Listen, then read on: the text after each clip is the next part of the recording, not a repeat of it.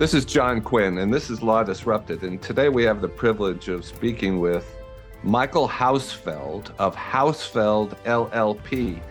Michael has been, is now, and has been for many, many years one of the leading plaintiffs antitrust lawyers in the United States, if not the world. He has been a competitor of our firm, Quinn Emanuel. He's been an adversary he's been a co-counsel with our firm. So we've worked with Michael over the years in every possible way you can work with a, another colleague in the in the profession. And we're here today to talk about an incredible result that Michael got on behalf of a class in an antitrust case, the Blue Cross Blue Shield MDL, which recently settled for 2.67 billion dollars. Michael, that that is a big number. Yes, there's a lot of subscribers. Tell us a little bit about this case. What what was the background to it? The background was interested in the health insurance uh, industry in the United States and the fact that clearly one of the major expenses consumers are faced with is health insurance and, and the cost of health care. Blue Cross is the single largest national provider of healthcare insurance with over 100 million subscribers, um, dealing with both individual, local, regional, and national businesses and entities. The issue really arose um, as a result of a combination of particular um, what we identified as restraints imposed upon what they call the, the Blue Network, where each individual Blue Cross entity was considered an, an independent entity, yet none could compete for health care insurance in any other state outside their designated territory. In addition, although they had the right to engage in competition as non blue entities, that competition was limited in and of itself. So, putting those two restraints together, there clearly w- was a limitation on the imposition of competition by and between the most significant potential competitors for healthcare insurance in the United States. So these were ostensibly separate entities, but the case you were at, you were able to develop was that they really had allocated markets between themselves and basically had agreed not to compete with each other essentially. Yes. And there was also a agreement to boycott aspect to it as well? That i think is more of the provider, you know, complaint, not the subscribers. Okay.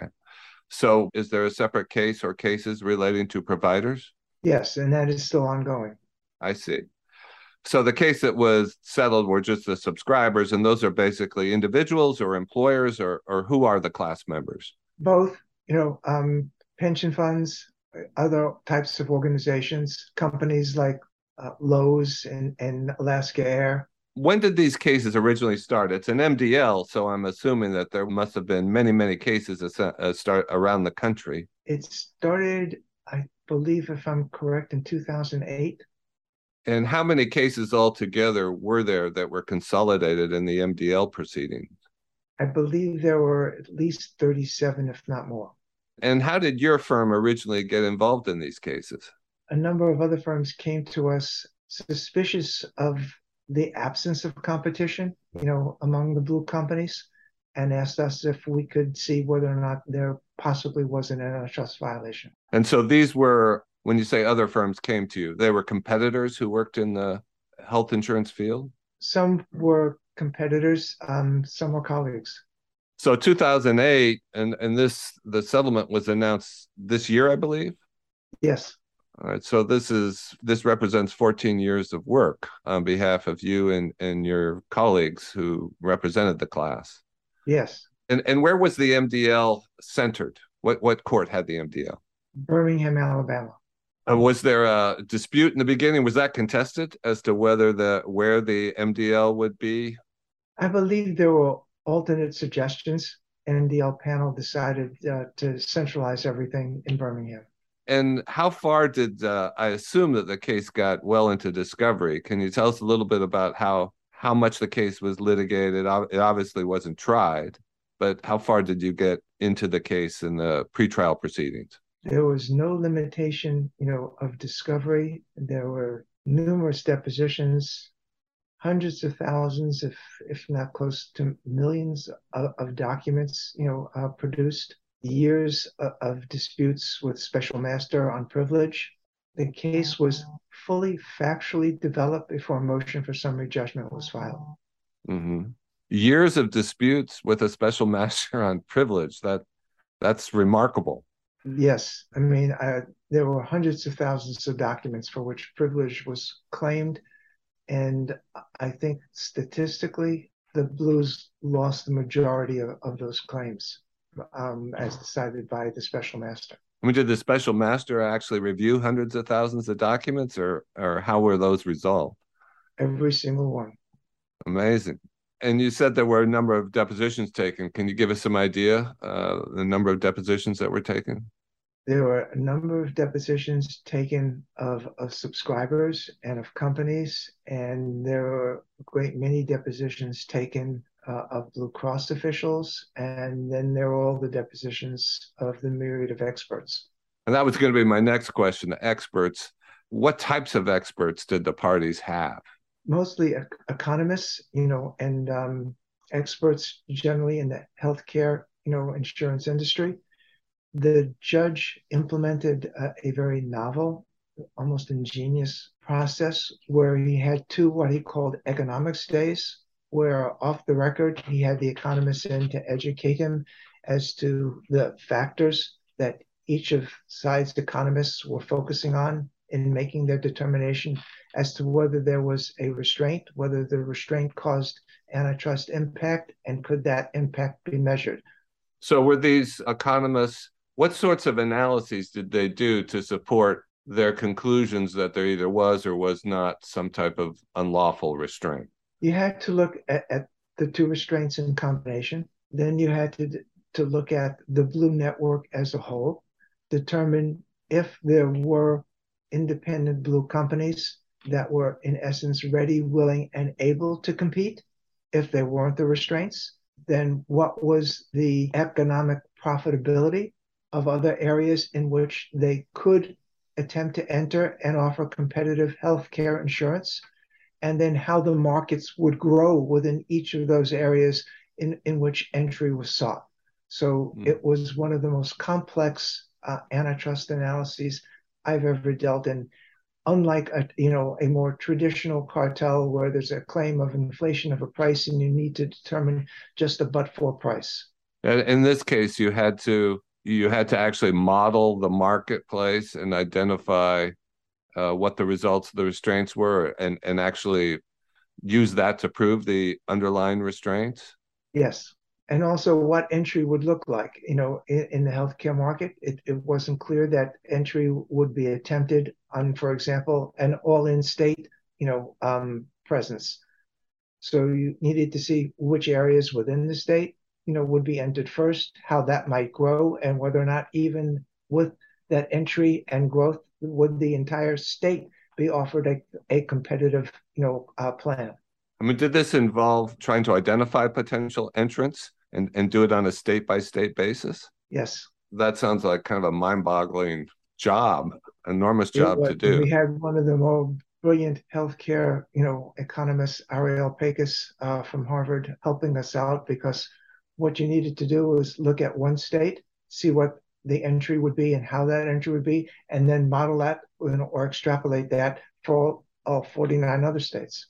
And uh, did the parties join issue then on a state by state basis as to this analysis? Like, you know, this doesn't work in Illinois or how it would play out in Oregon? Was it that kind of detail? That was where the that's where the experts came in. Yes. Right. And how many experts were there on both sides?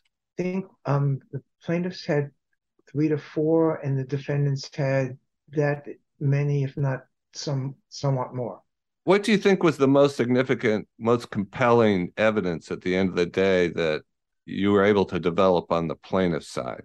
It was the combination of restraints, both by the blues themselves, by limiting uh, the, the, um, each of the blue entities to a particular territory, on top of the fact that the blues um, were allowed to compete on a non-blue basis but with limitation. Putting those two together, it, it clearly uh, made the network non competitive as well as impacting the ability to open the network to um, otherwise expected, you know, market entries. What defenses did the uh, defendant put up? That they were entitled by trademark to maintain independent territories, that these were um, vertical restraints, not horizontal restraints. Th- those were basically it. By trademark, I mean that that strikes me kind of a, as a novel defense to an antitrust claim. Not really. There there are some trademark cases where individual territories or exclusive territories are given. This went beyond that. It also brought into question the Supreme Court's precedents in Topco and Sealy as to whether these were vertical restraints, um, which should have been uh, judged by uh, the rule of reason as opposed to per se restraints. Mm-hmm. And they they argued that these were vertical restraints. What was the theory that they advanced in that regard? That the Blue Cross Association stood above, you know, all of the individual entities, and therefore whatever restraint flowed from the from the agreements with the association were vertical in nature as opposed to horizontal. Mm-hmm. I mean, ultimately, you, you said summary judgment motions were filed. Were the summary judgment motions decided or the case settled before they were decided? I, I guess I should have been more circumspect. It wasn't a summary judgment motion. It was a motion to determine the applicable principle of law, whether the restraints would be judged under the per se standard or a rule of reason like a partial motion for summary judgment on that issue? Yes. And did that come down to, you know, putting the question to the court, were these vertical restraints or horizontal restraints essentially? That was one of the issues put before him, and whether or not this was a combination of, uh, or what he referred to as the aggregate of restraints. And he determined that the standard of accountability would be per se and I assume the day you got that ruling had to be a really good day for the plaintiffs. The, I would think the defendant had to see the handwriting on the wall. Then it was good for about 14 days until they filed a notice of appeal, and they did take it up to the 11th Circuit. The 11th Circuit held it for some period of time, but then decided that without opinion to leave the decision of the district court as is. Okay. And when was that that it came back from the 11th Circuit? Probably about two or three years ago. Uh, and how long after that did the case settle? It still wasn't that quick. The, there were many blue defendants. There were rooms sometimes negotiating. It started with Judge Layn Phillips and then went to two others and ultimately wound up with Special Master uh, Edgar Gentle. Some of the negotiating rooms had over 100 participants, not only representing the Blues, but the Blues uh, insurance companies, then the secondary insurers, as well as all of the counsel, you know, for the individual uh, subscriber plaintiffs. So all the blues were defendants in this yes. proceeding. Yes. And and you went through several different mediators and a, a, special master before you were able to reach a settlement. Yes. What ultimately was the uh, breakthrough that enabled you to settle the case? Do you think? I'm not being flippant, but I'd like to say common sense. okay. It's just, I mean, it's sometimes in settlement negotiations, it's, it just takes some time and a lot of talking and going back and forth before you reach a settlement, which in hindsight, it sometimes seems the parties should have been able to reach much earlier. The most difficult part of the settlement was the injunctive relief, because unless there was a change in the structure, you know, uh, as to the way um, the network operated, then the damage would just continue if the structure remained the same.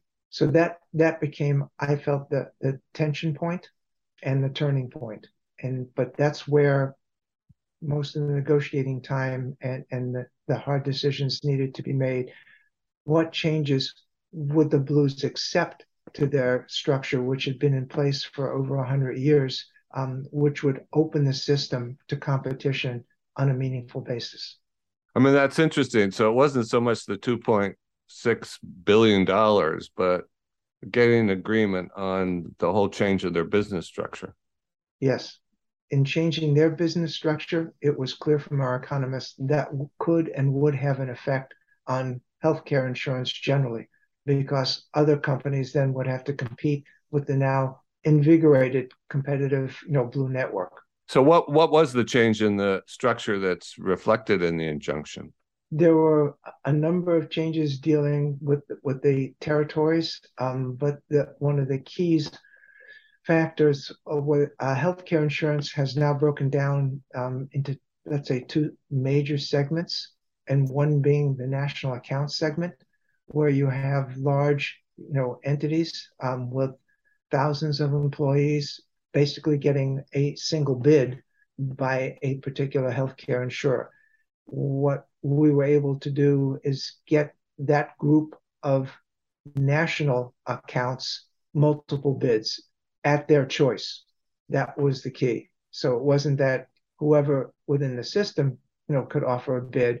It was the fact that the account itself would get one bid, but then it could ask for you know, and, and tell, you know, another blue specifically that it wanted a bid from it as well.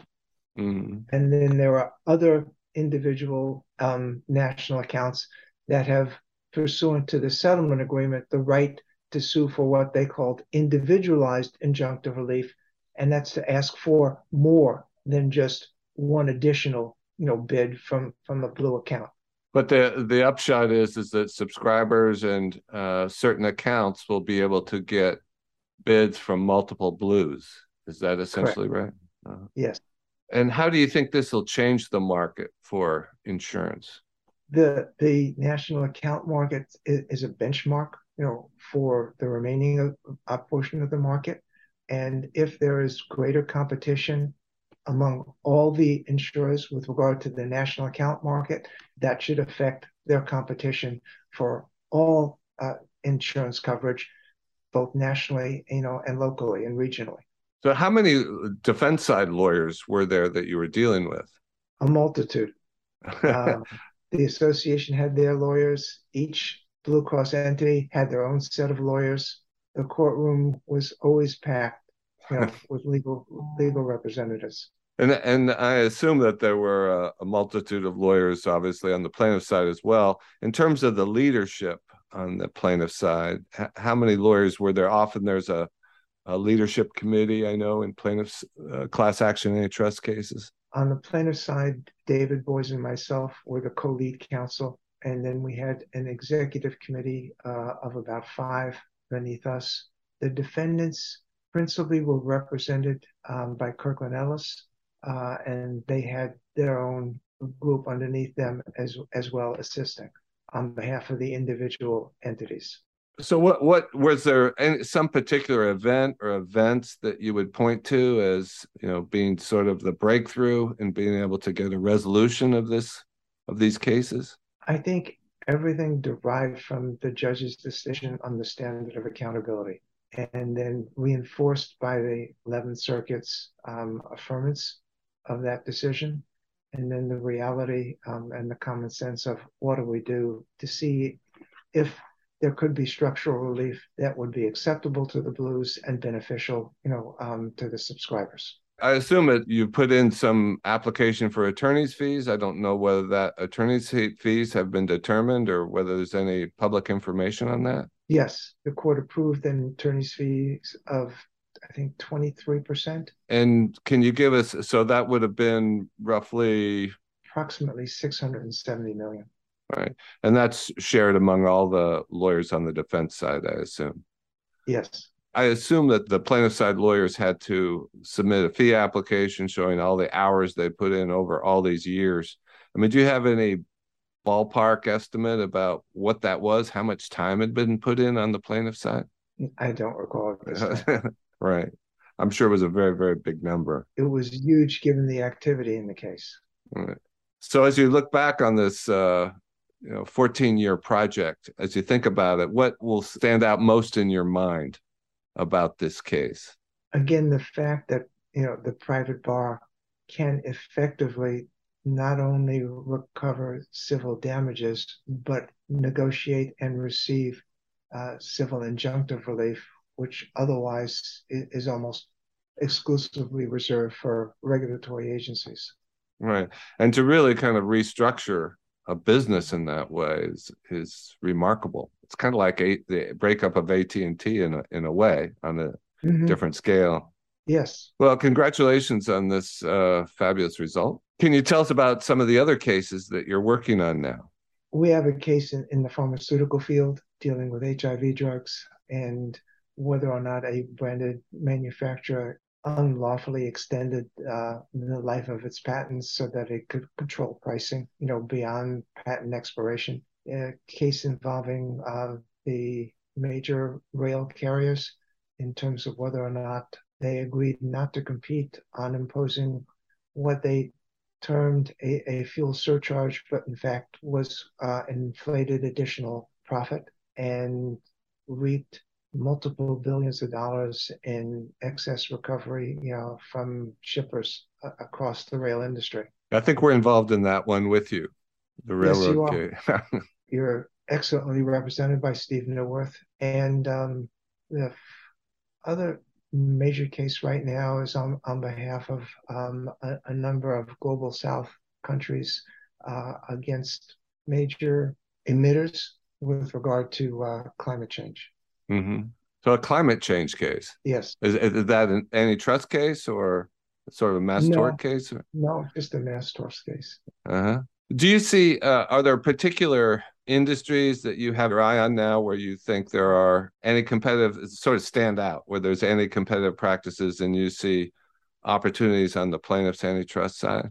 I don't look at them as opportunities. I see challenges you know, by by the industry conduct and and big tech, you know, is clearly one of them. We have uh-huh. suits uh-huh. that involving Amazon, Microsoft, Google, Meta, uh, and I think that is going to be a focus of antitrust attention for some some time into the future. Certainly, the Biden administration has expressed some interest in in looking at anti-competitive practices by big tech both the Justice Department, uh, Antitrust Division, as well as the Federal Trade Commission. Yes, as well as the European Commission. Yeah.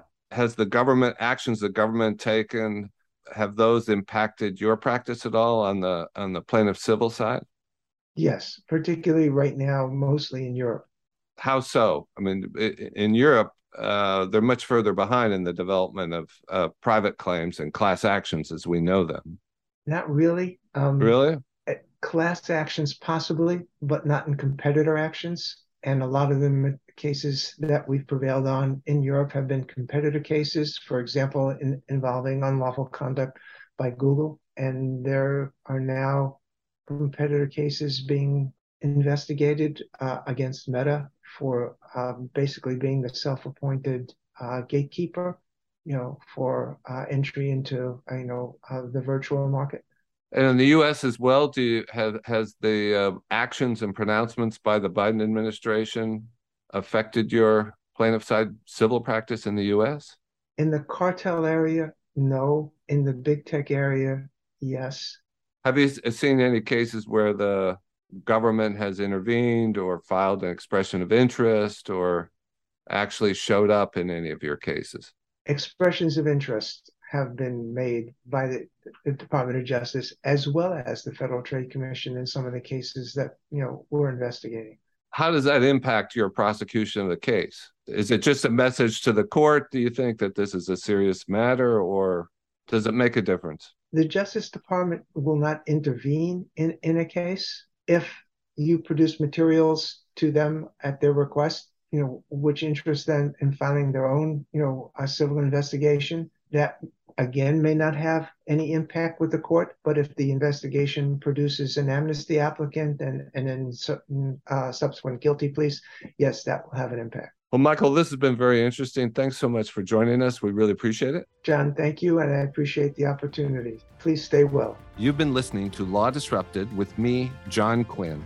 You can sign up to receive an email when a new episode drops at our website, lawdisrupted.fm. If you enjoyed the show, please share a link on social media and follow at JBQ Law or at Quinn Emanuel. Thank you for tuning in. Well, wasn't that amazing? It was created and produced by Podcast Partners. They're really lovely people and rather good at all this podcasting guff. Find out more at podcastpartners.com.